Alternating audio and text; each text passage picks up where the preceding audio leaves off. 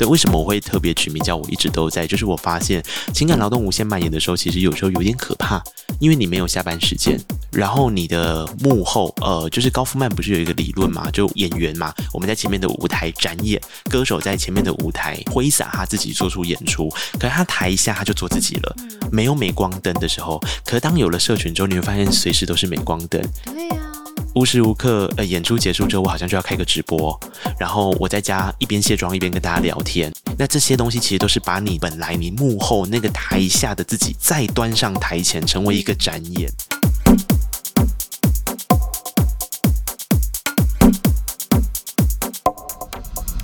嗨，各位听众朋友，大家好，欢迎收听台北当代艺术馆 Mocha On Air 的 Podcast 节目，我是今天的节目来宾，我叫做内克。平常在做的事情呢，就是在做声音工作，包含了做广播、做 Podcast 节目。我拥有一个 Podcast 节目叫做《告白那一刻》啊，今天很开心能够收到台北当代艺术馆的邀请，来当节目的语谈人。他们给了我一个很有趣的事情，因为通常呃，我被邀请的时候，多半都是在讲广播啊，讲。Podcast 讲人物访谈，这个我平常很常做的事情。他们就说，可他们今天要设定的一个主题，我太喜欢了。这个主题来自于我的硕士论文的研究议题，然后这个议题我也非常有兴趣，也做了很多的田野调查跟访问。那这个主题就叫做情感劳动。所以今天的我的语谈人在我的旁边，他其实就是我这一份有关于流行音乐、有关于歌手的情感劳动议题的其中一位受访者。让我们欢迎小球庄娟英。Hello，大家好，我是小球庄娟英。应该算是平常都在做歌手这个职业，但是从二零零七年开始组团，然后从独立歌手到后来的主流唱片公司的合作歌手，然后后来又回到了主流了，所以其实就是很幸运的可以。透过那个里面的论文，然后变成他里面的研究对象。然后呢，除了歌手之外呢，其实我也做了演员，然后主持，然后自己也有自己的 podcast 节目，叫做《求之不得》。然后除此之外，我自己非常喜欢身心灵领域的神秘学领域的，所以我有在做占星，还有人类图，还有花精咨询。然后今天我们要聊聊关于情感劳动这件事情。其实我比较好奇，当时小球答应我的论文邀请，嗯、成为我的访问对象之一的时候，你那个时候对“情感劳动”这个词汇还熟悉吗？我好像没有那么的深入的研究，但是我记得在某一些书本里面，他们其实也有提到情感劳动。对，所以你那个时候你认知到情感劳动大概是一个什么样的状态？就是看不见的付出啊，对。也不一定得到的回报，还有不一定得到的回报。小哲其实提到，对啊，其实你提到了情感劳动这个议题很重要的一个关键，因为我当时会开启这个议题研究的时候，也是有一个心路历程。然后那个心路历程就是，我一开始在硕士班上课的时候，就看到了一篇论文，然后那篇论文，哎，它算小论文啦，在期刊里面的一个 essay。然后我看到的时候，我整个人就是惊天动地，惊为天人。那那个论文的题目呢，叫做《甘愿劳动》。然后他在讲的事情是过往参加选秀节目、歌唱选秀节目的那些参赛者，他们的心路历程。那篇研究的作者是简妙如老师，在中正大学的一位教授。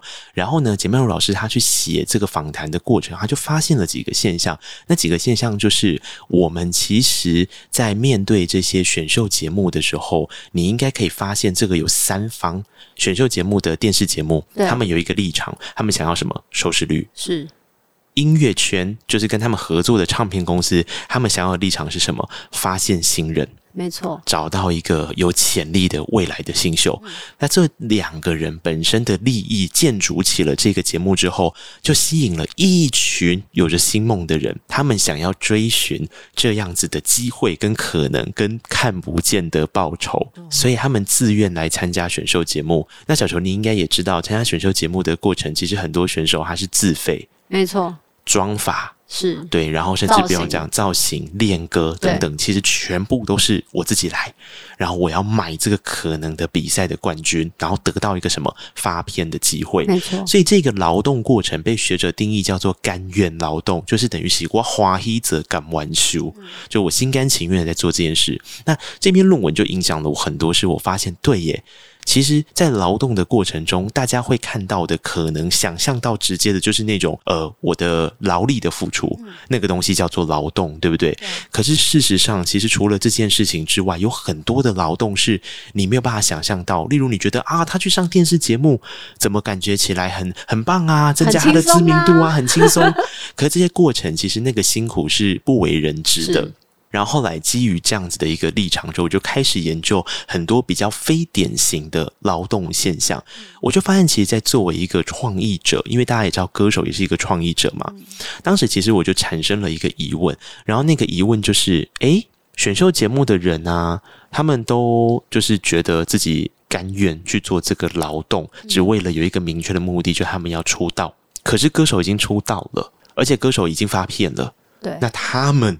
对于这种比较情感上的，或是比较心情上面的劳动，他们怎么想？嗯，对，我那个时候就开启了这样子的疑问，我就觉得说，哎，如果说今天歌手们他们还是有假设，还是有情感劳动的话，他们到底面对了什么样子类型的情感劳动，去付出他们的心力，所以开启了这样子的命题。嗯，差不多是这个状态。我记得那时候你找我访问的时候，我觉得是一个很棒的可以分享自己的机会，嗯、因为应该有很多人，即便是已经发了唱片了，然后出了专辑了，或甚至已经在这一行走跳至少三五年以上了，但是我们基本上有非常非常多的付出是完全没有被看见的。嗯嗯，所以那些对我来讲，就是想要透过你的论文，然后让大家知道，其实我们也有很多的部分。其实我自己，嗯，我自己也有在想一个心得，就是我做完了这么多的歌，因为我一共访问了六位歌手，嗯嗯，那大家的状况不太一样，就是出道的年资，然后刚刚像小球提到的几个关键切点，就我们等下会聊的那些切面都不太一样。可是我有一个最大的心得感想，就是我发现他们很需要整理他们自己。因为整理完之后，他比较知道说，哦，原来在我作为一个歌手的过程，有些时候我感觉到不舒适，是因为什么？嗯、可能就是因为你的情感劳动的过程有一点负荷不了了，太多了。可是你不知道，所以在这个情况之下，我觉得去做这个研究是蛮有意义的。因为在这个研究的过程里面，首先你一定会跟歌手定义什么叫情感劳动嘛？对。那情感劳动，我觉得也可以跟现在如果是第一次听到这个词汇的朋友做一个分享。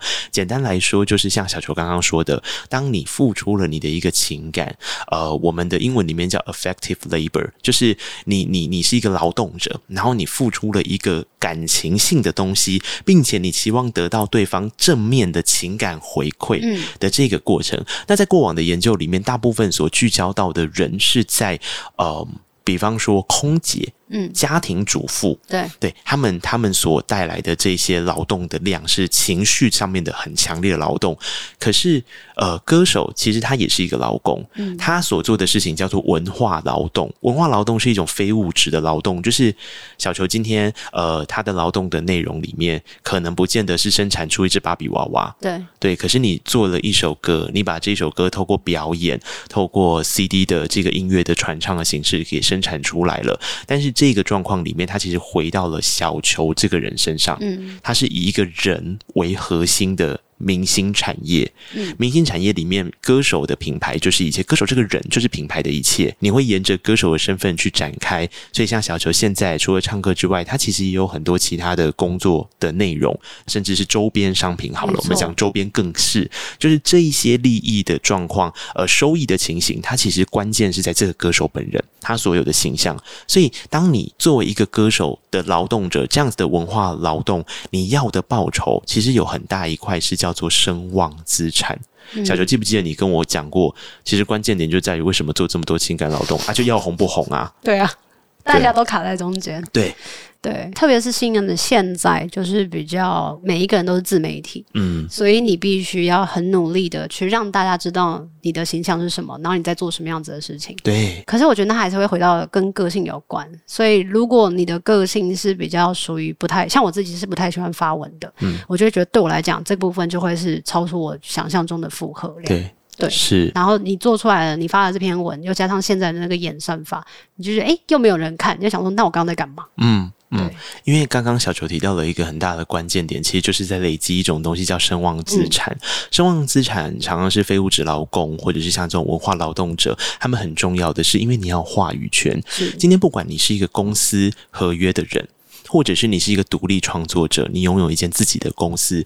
好，我们就举一个很具体的逻辑，相信大家都知道，蔡依林现在要做自己的音乐专辑的时候，她所拥有的资源绝对是非常大的，她拥有的话语权绝对是非常大的。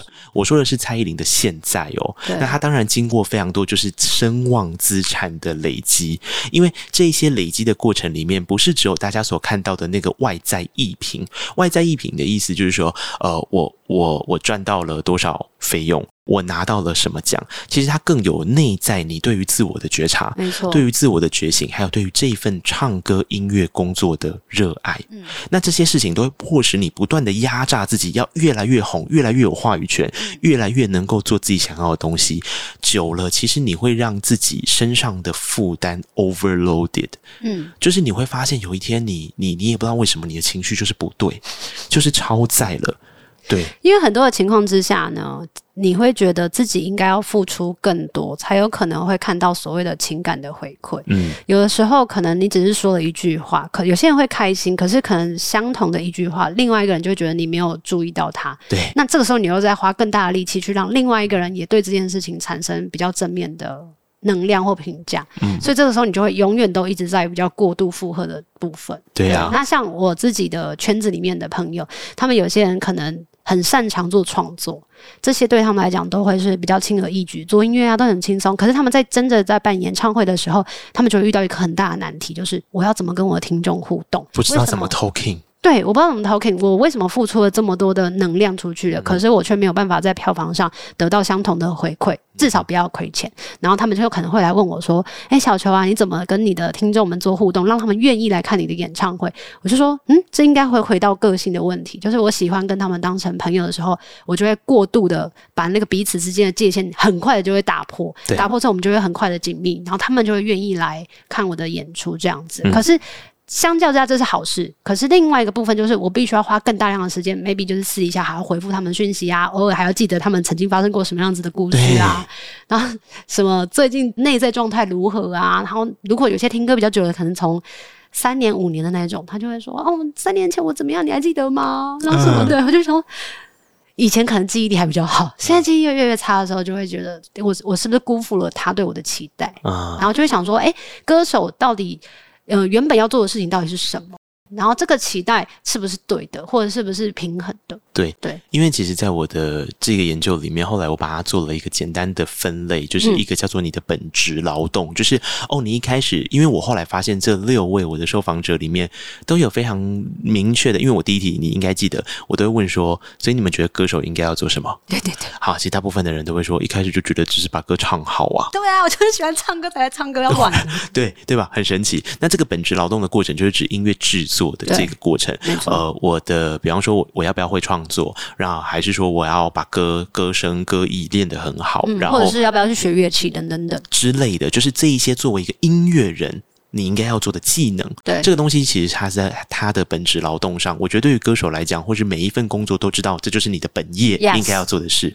可是歌手就在于他多了这一层的情感劳动，是有很多的切面。那我们现在提到的，可能是比较面向粉丝端的，嗯、面向粉丝端的切面，也是我一开始在设想这件事情的时候，我觉得对于歌手来讲，诶，到底是他喜欢还是不喜欢？后来我发现。其实没有喜不喜欢，就只有这就是一个现象。嗯，我就是必须要做，因为我永远记得小球跟我说过的一段话。小球在这个访问里面其实有说一段，其实你永远不知道你现在做的这件事情，十年、五年过后会不会给你产生一个不一样的影响。对，说不定这个粉丝有一天他现在可能是。大学生，你一句像刚刚讲小球讲的一句，记得他三年前的事情，他十年后成为了某一间公司的大主管之后，他会记得你记得这件事情，是你就多了一份工作的机会，得到了一个实质上面的成果。可是这些劳动就像投资一样，你根本不知道你这样的情感付出到底会不会有一个真的是实际的结果回来。对啊，对，所以在这样子看不见未来的情况之下，我们能做的当然就是选择努力，不会有人那么轻易的想要放弃，因为我们是真的非常喜欢做这件事情，当然是希望能够尽可能的维持自己在这个本业上面，然后做越久越好。而且你有没有发现一件事情，就是当社群，因为小球是横跨两个维度的哦，就是我这一次的访问对象里面 有一些人呢，他可能是比较新的歌手，他就是社群跟着社群长大，他就觉得社群是理所当然。对，小球曾经是经历过那个没有社群的年代，嗯，然后到只有部落格。到慢慢的有社群，其实这几年你就会发现越来越无时无刻。我的论文题目的标题叫我一直都在，嗯，对，为什么我会特别取名叫我一直都在？就是我发现情感劳动无限蔓延的时候，其实有时候有点可怕，因为你没有下班时间。然后你的幕后，呃，就是高夫曼不是有一个理论嘛？就我们平常演员嘛，我们在前面的舞台展演，歌手在前面的舞台挥洒他自己做出演出，可是他台下他就做自己了，嗯，没有镁光灯的时候，可是当有了社群之后，你会发现随时都是镁光灯，对呀、啊，无时无刻，呃，演出结束之后，我好像就要开个直播，然后我在家一边卸妆一边跟大家聊天，一边煮饭还要一边聊天，对，那这些东西其实都是把你的幕后本来你幕后那个台下的自己。再端上台前，成为一个展演，其实就没有什么自我的时间了。对，分也变得越来越模糊。你自己对这件事情，你有觉得是一个非常大的负荷吗？作为一个艺人，我觉得对于我年纪来讲是一个很大的负荷。应该就是像刚刚说的，就是因为我们以前经历的是部落格的时代，对，然后那时候其实手机也根本就。就是刚开始也是很阳春的，嗯，所以其实没有那么多人会要求你要这么大量的去曝光你自己的各个行踪跟各个不同面相跟状态，包含了素颜跟化妆或者是任何的时刻。嗯、然后直到了现在，越来越觉得说，哦，自己好像也跟不上这个时代，是因为自己花了非常大的力气去。不管是每天 po 文啊，或者是每天的就尽量的去书写，你都会觉得他好像就是这一秒丢了，十秒之后你就被淡忘了。嗯。然后这件事情它会造成内在的恐慌。对。然后又是一个情感的状态的一个负荷，你就会想说，真的好累哦。就做这一行，我不是就是要来唱歌的吗？为什么我做了唱歌之外的这么多的事情，可是我都不一定可以在自己的本业上得到正向的回馈？然后这时候呢，就会有非常多的艺人都会选择，特别是前一段时间是疫情，其实是对。表演业者有很大的冲击，很多人都会选择做股票，做股票啊，嗯嗯嗯，结婚生子的就是生小孩啊，就会选择从其他的方式去找到自己生活上跟本业上的平衡。嗯，那对我来讲，这个东西它也是需要累积经验跟学习的，因为即便我们自己可能做过了独立的歌手，然后也有做过就是有资源的、有公司下的辅助的歌手，可是在这个过程当中，我们也会知道是不一样的劳动。嗯，不一样的情感付出，是你要配合的人也不同，是，所以你去想象自己一个人的时候，你要负责的是所有听众们的感受，然后自己。嗯、呃，比如说三五个的工作人员的感受，可是如果你今天进到一个大公司，你要负责的是很多人的眼光，对，对，很多人的期待，然后你原本渴望那个期待，也希望可以做到一些什么的时候，因为钱都砸在你身上了嘛，那你就希望我也可以做出一些什么的时候，你就发现哇，非常的现实的是，比如说以前可能还有两个月的宣传期，那这两个月呢，就是你密集的，可能从早到晚都在上节目，对，然后榨干，然后就是那段时间而已。可是现在宣传大概就两周，嗯。甚至就是浓缩到一周，嗯然后这时候呢，因为你好不容易花了，比如几年的时间去做十首歌了，真的是呕心沥血啊，那些痛苦啊，然后变成那些作品啊。但是这个两个礼拜过去之后，公司的体制可能就会转移到下一个歌手的宣传期。你就消失喽，嗯，然后这时候你能干嘛呢？你能做的就是必须要把你整个人再 tough 起来，然后再去做所有的宣传管道，让你的情感付出之后，让你的听众继续的黏着度在你的身上。所以这就是变成社群为什么会持续上面。我其实，在我的研究里面做了一个切分。那刚刚小球有提到的部分，其实也是我后来研究的时候才发现的。就是我们一直想象说，歌手为什么要无时无刻做社群？其实你也会想说，不对啊，你没有作品的时候，你为什么要去经营？其实后来我就发现，透过访问，是因为你就是要维持你一定程度的能见度跟热度。对。那这个时候，就像小球说的，有公司的人，他也不见得有公司的资源可以帮你无时无刻，他就是帮你聚焦在那一段。段时间，那段时间过后，宣传期之外的事情是你自己要去做处理的。我觉得这也是一个还蛮好玩的点，就是我后来有发现的，就是透过这一次访问里面，不管今天是独立歌手，或是呃今天有公司资源的歌手里面，其实他们大家都提到了两种，他们觉得不一样，可是同样负荷很重的情感劳动。这个就是我觉得我自己作为一个研究者。额外的一个很大的收获。其中一种，就像小球说的，当有公司的时候，他的情感劳动对象其实不是只有歌迷跟社群。他的情感劳动对象有公司，没错。公司的情感劳动到底是什么呢？我想，如果大家熟悉唱片产业的生产过程，有公司资源的人，他是从 A N R 开始。A N R 的意思就是他要负责打造你的形象，觉得你这张专辑要走一个什么样的路线。比方说，小球像现在这样子可可爱爱的，然后或者是说比较活泼的。那如果我今天 A N R 觉得说，哦，我要你给彻底转型，我要你变成一个。金属没有金属女 rocker 之类的，胡乱拼凑那个音乐类型。如果要你唱金属，死金好了，死腔、嗯，对，然后你要完全变一个视觉系的艺人，嗯、那这个 A&R 是不是就有大扭转？他要完全，而且甚至是你平常社群经营的言行也都要不一样了。你不能够私底下在哈哈哈哈，然后上去的时候是这样。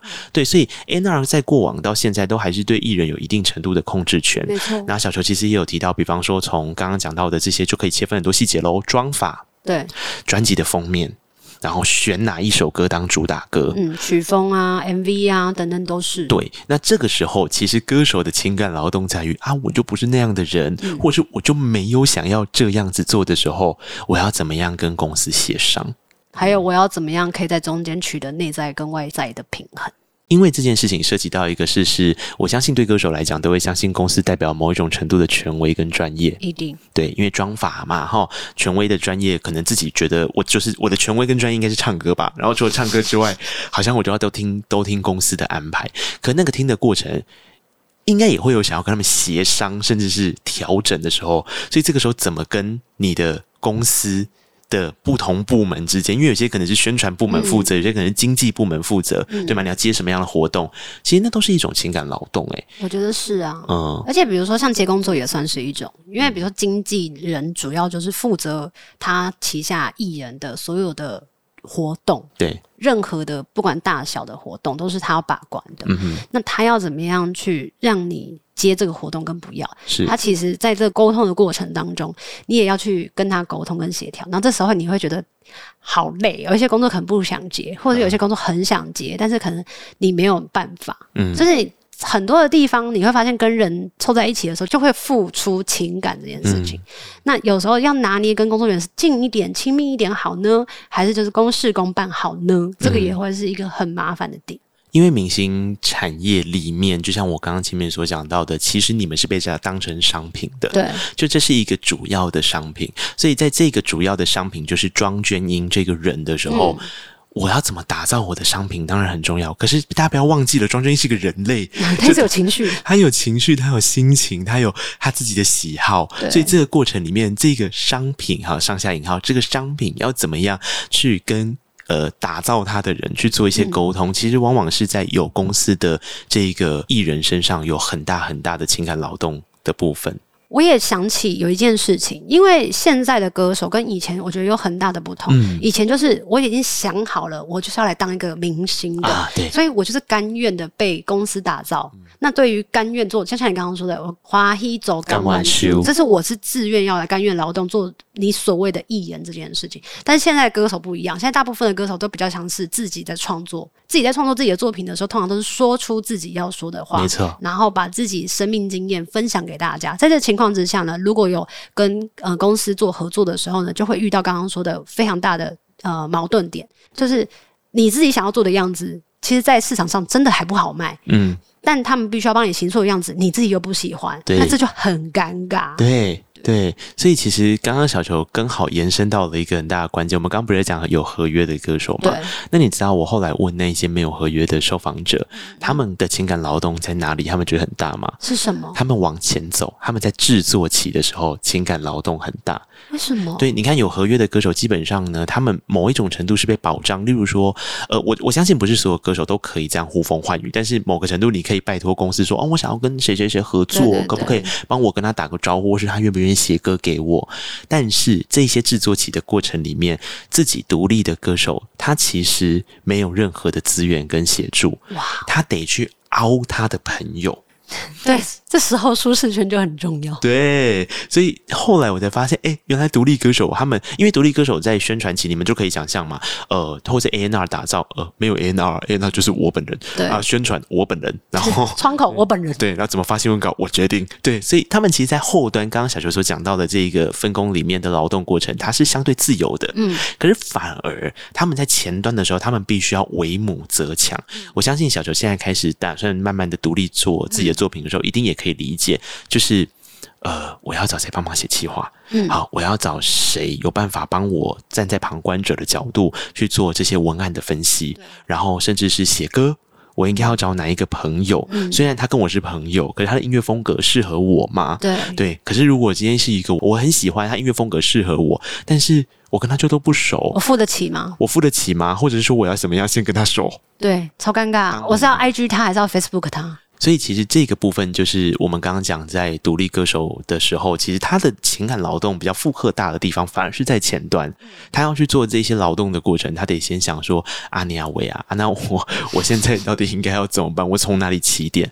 啊，因为我觉得他们也得到了一个很大的关键点，就在独立歌手，他们真的会为母则强，他就觉得说，反正我为了要生出这个孩子来，我就是愿意。去付出这些事情，所以也有一点点像是刚刚讲的花一者，就是 OK，我就去做这些劳动。只是这个折冲的过程，而且面临到到进录音的时候，你应该可以想象一个状况：你找了一个制作人，你本来很喜欢，嗯，结果你进录音室的时候发现，他跟你要的东西根本画面完全不一样。天啊，那个钱就烧掉了耶！对啊，你怎么办？而且你根本不用把那个首歌做出来，因为做就算做出来了，你自己也不喜欢的时候，你也会觉得天哪，我存了这么久的钱，怎么都不见了？甚至是我好不容易写完我很满意的词跟曲，怎么到最后到制作人这一关把它长成这样？哇，会哭哭啊！如果这个制作人又是你当时花很多力气跟情感请来的人。是不是？哦，压力好大哦。对，所以他们的情感劳动就是在这一块。而且还有，就算他音乐做出来了，他音乐朋友的很多，没关系，他做出来了，他会遇到下一关，他的 MV 怎么办？对呀、啊，因为现在没有视觉，没有 MV，基本上你的音乐出来就是没有人听，就是直接掉进水里面，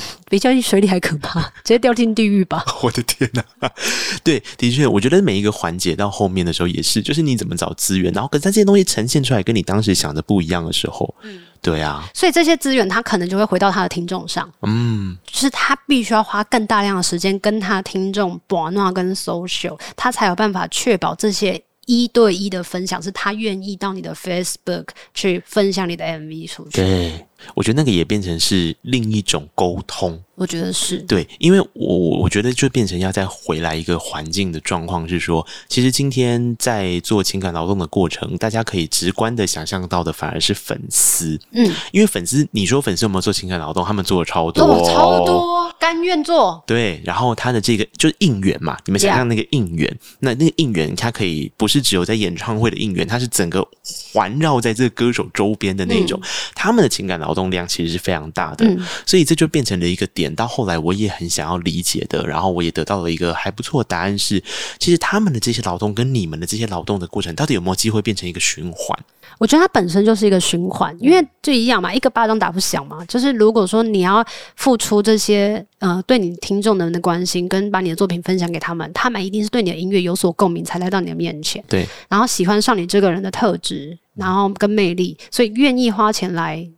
养你这个人，应该是这样讲。对，那也因为这样子，你们彼此之间才有更良善的互动，嗯、彼此互相的陪伴，自己生命当中一个很重要的旅程。嗯、那我觉得它其实是一个善的循环啦。嗯、只是在这段过程当中，它真的太多辛苦的部分了。对那这些部分其实就是看不见的部分，对以至于就是我们好想有这样子的嗯机会，可以跟跟大家分享。就是很多的时候，我们为什么心里面会觉得不舒服，会觉得压力很大，会觉得怎么觉得我工作很累，可是好像哪里觉得怪怪的。嗯、那就是因为我们情感过度了，付出了，对，对，因为不管是艺人端或者是歌迷端，当你情感过度付出，你就有一个期待的报酬。嗯嗯，这个期待的报酬如果没有抵达的时候，你就会觉得不舒服。嗯，呃，我的研究里面后来有一个。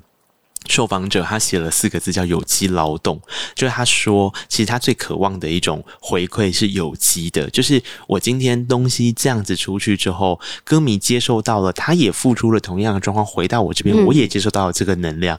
可除此之外，大家对于彼此之间，不管是身体上、隐私上的界限都是有的，所以变成说我不会去互相干涉对方的生活，让我的劳动成为你的负担。嗯，所以这个状况底下的有机循环，其实是歌手或者是我相信很多的演艺人员他们比较在乎的事情，嗯、对不对？我觉得它算是一个必须要练习的过程，因为大家基本上都很难在这样子的教育体制下去了解自己的需求，跟了解别人认为那个界限应该要画在哪里。是，可是如果透过这样子彼此的付出，跟自己你要多摸索几次的那个界限，其实会知道说，原来每一个人还是需要回到自己的空间去沉淀自己。即便我很喜欢你，但我不是每天都黏在你旁边，那感觉也是很不舒服的。是啊，而且也可以去。借由你喜欢的对象，就是你崇拜的歌手里面，去找到，就是从他们的身上，你看见了自己哪里可以成长的部分，嗯、然后你们可以互相学习的部分。我觉得这也叫做有机的、互相的。嗯、是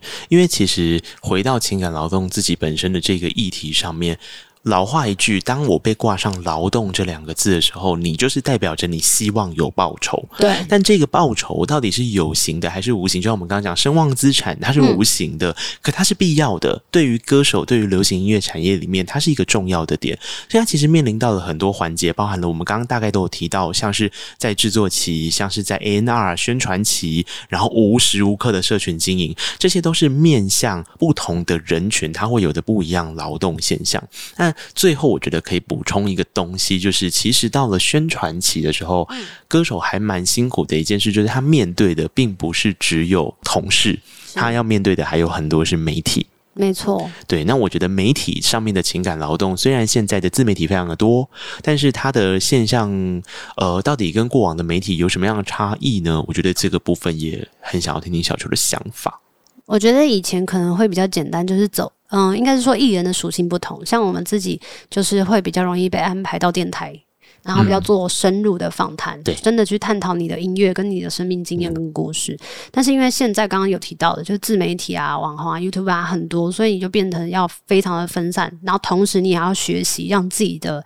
啊，随机应变的反应变得很强啊，然后变得原本很不幽默，要变得很幽默啊。啊听不懂的笑话要变得好像要听得懂啊，至少要可以搭得上所谓的现在的时代的节奏，你才有办法在这个状态下生存下来。啊、我觉得它会是一个比较辛苦的部分。它其实是不是跟不同媒体的属性有很大的关联？比方说平面，比方说哦，我们用传统媒体的分法，然后平面或是视觉上的，还有听觉上的，刚这样听起来差异蛮大的。我觉得差异蛮大的，而且现在变化又更快。所以到最后，大家就会觉得，那如果与其我要跑那么多的媒体，我不如自己就来经营。啊啊啊啊啊！对啊，所以才会有那么多的艺人，可能现在自己都变成了呃自己经营 YouTube 频道啊、Podcast 频道啊，主要就是希望让自己的这个产值是可以越来越多元、跟广度、跟深度，然后跟你的听众做更多的连接。那我觉得这个付出，其实对我来讲，虽然它现阶段是看不见的，可是我觉得还算是幸福的事，嗯、因为至少有一个很明确的管道，可以去发表你自己跟展现你自己的样貌。而且比较像主导权在自己身上吧，我觉得算是，但真的好累哦。哦，你现在的 podcast 节目完全是自己处理，对不对？就是一个人从无到有的做起来。天哪！然后就是校长兼撞钟，嗯，但是过程当中当然也是有学习到部分，所以我觉得情感劳动还有一件很值得。跟大家分享的收获，嗯，就是你会因为这个过程当中，你去遇到了不同的人，然后你会发现说，每一个人都有自己的故事。啊，那你就可以消化，想说，哇，真的跟我好不一样哎，哇，我真的找到了很契合的朋友，这样子。对，我觉得这个也是我当时在写这个论文题目的时候始料未及的事情。就回到我刚刚说，情感这样子的无形劳动的情况之下，它更多的可能是不管我今天的研究主题的歌手，或者是任何一个，如果你今天。是一个文化工作者的时候，曾经被你忽略的事情的时候，当你听完这一集，你可能会想起一些自己自我觉察的过程。嗯，对，那它甚至可以成为当你在厘清你自己什么时候是情感劳动，什么时候不是情感劳动的时候，一个很重要的关键。嗯，比方说，我的老师就曾经提醒我一件事情，我应该要清楚的界定一个东西。例如说，我跟小球，呃，我们我们两个人一开始的时候，他来上通告，接受我的媒体访问的时候，这个时候的工作量可能对小球来说是一种情感上的劳动。可是，如果今天我跟小球已经有交情了。那我们是朋友，然后我们结束工作，或者我们在工作的过程结束了，我们等下一起去吃饭之类的。那这个算情感劳动吗？所以我觉得这是这些界限，其实是那个当事人他自己去感受的。嗯，他变成他不见得有办法量化，但是你去厘清，他会变成是当我们在分析我们自己为什么有些时候我们的情绪会忽然间负荷不了，为什么我们觉得生活上面这么苦，为什么我们觉得某一件事情我们好像付出的一切都不值得的那一些状态的时候，或许试着去分析你现在面临到情感劳动的样貌的时候，对自己的自我觉察是有帮助的。所以，情感劳动是不是算一种自我探索？蛮像的，就是我做完这个论文之后，而且你知道，就是我事后就找了刚刚说到的那个简妙如老师来到我的论文担任口试委员，等于他是我的评审。有呃，这个论文有没有过，要看他那边，他是其中一票这样。然后我记得那时候，另一位是一个劳动派的学者，劳动派的学者就比较在意数字，是他觉得我没有去做很多的量化分析，就是啊，那歌手到底什么时候觉得他有价值？那他的价值是什么？赚多少钱吗？那他通告费多少才算合理？嗯、类似像这样，可能会有一些这样的思考方向。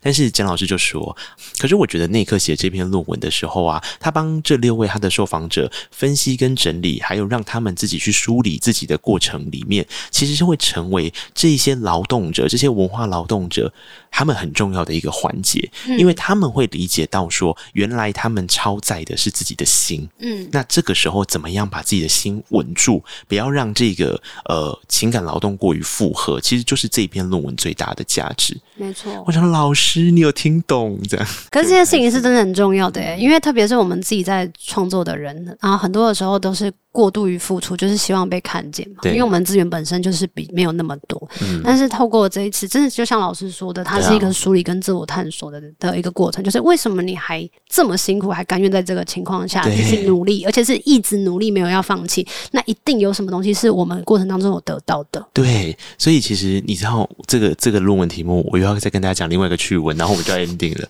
这个论文的题目，当时一开始的时候我在写，你知道我的指导老师是柯宇芬，就是。嗯呃，同时也是一个作家，所以他也是一个文化工作者嘛。他很清楚知道情感劳动的范围，他也非常有兴趣。他那时候跟我说：“哎、你要写歌手的情感劳动。”我说：“说对。”他就问我为什么？我说：“因为我觉得就是站在我跟歌手之间有一点点关联，可是我又不是歌手的情况之下，我比较能够理性客观，同时又能够理解全貌。”他说：“对。”但是他觉得这个议题有一个很关键的事情。你作为一个广播人，那时候我还全职在广播工作。你作为一个广播人的时候，你有情感劳动吗？如果你觉得有，请你把它写进去你的论文里面。他就说你要先自我觉察，你才能够理解别人的觉察。我想说，哇，我的老师们怎么每个都是天使啊？然后很庆幸我能够有这么多真的愿意对我掏心掏肺的受访者，特别是今天同时一直到空中来的庄鹃瑛小球。谢谢那一刻，也谢谢当代艺术馆。对，真的谢谢当代艺术馆。我觉得对于一个艺文工作者而言，如果能够注意到自己的情感劳动，或许可以帮自己的身心灵照顾好之后，继续得到往前走的力量。嗯，虽然我们今天聊的是跟歌手相关，但我相信所有跟艺文的都很有感。一定的啦，因为艺文工作者这么大的范围，歌手就是其中一个相关联的啊。好，今天非常谢谢各位听众朋友听到现在，然后也请继续支持台北当代艺术馆 MoCA on Air 的 Podcast 节目。嗯、我是尼克，我是小球，我们就有机会在下次相见喽。嗯，下次空中见，拜拜，拜拜。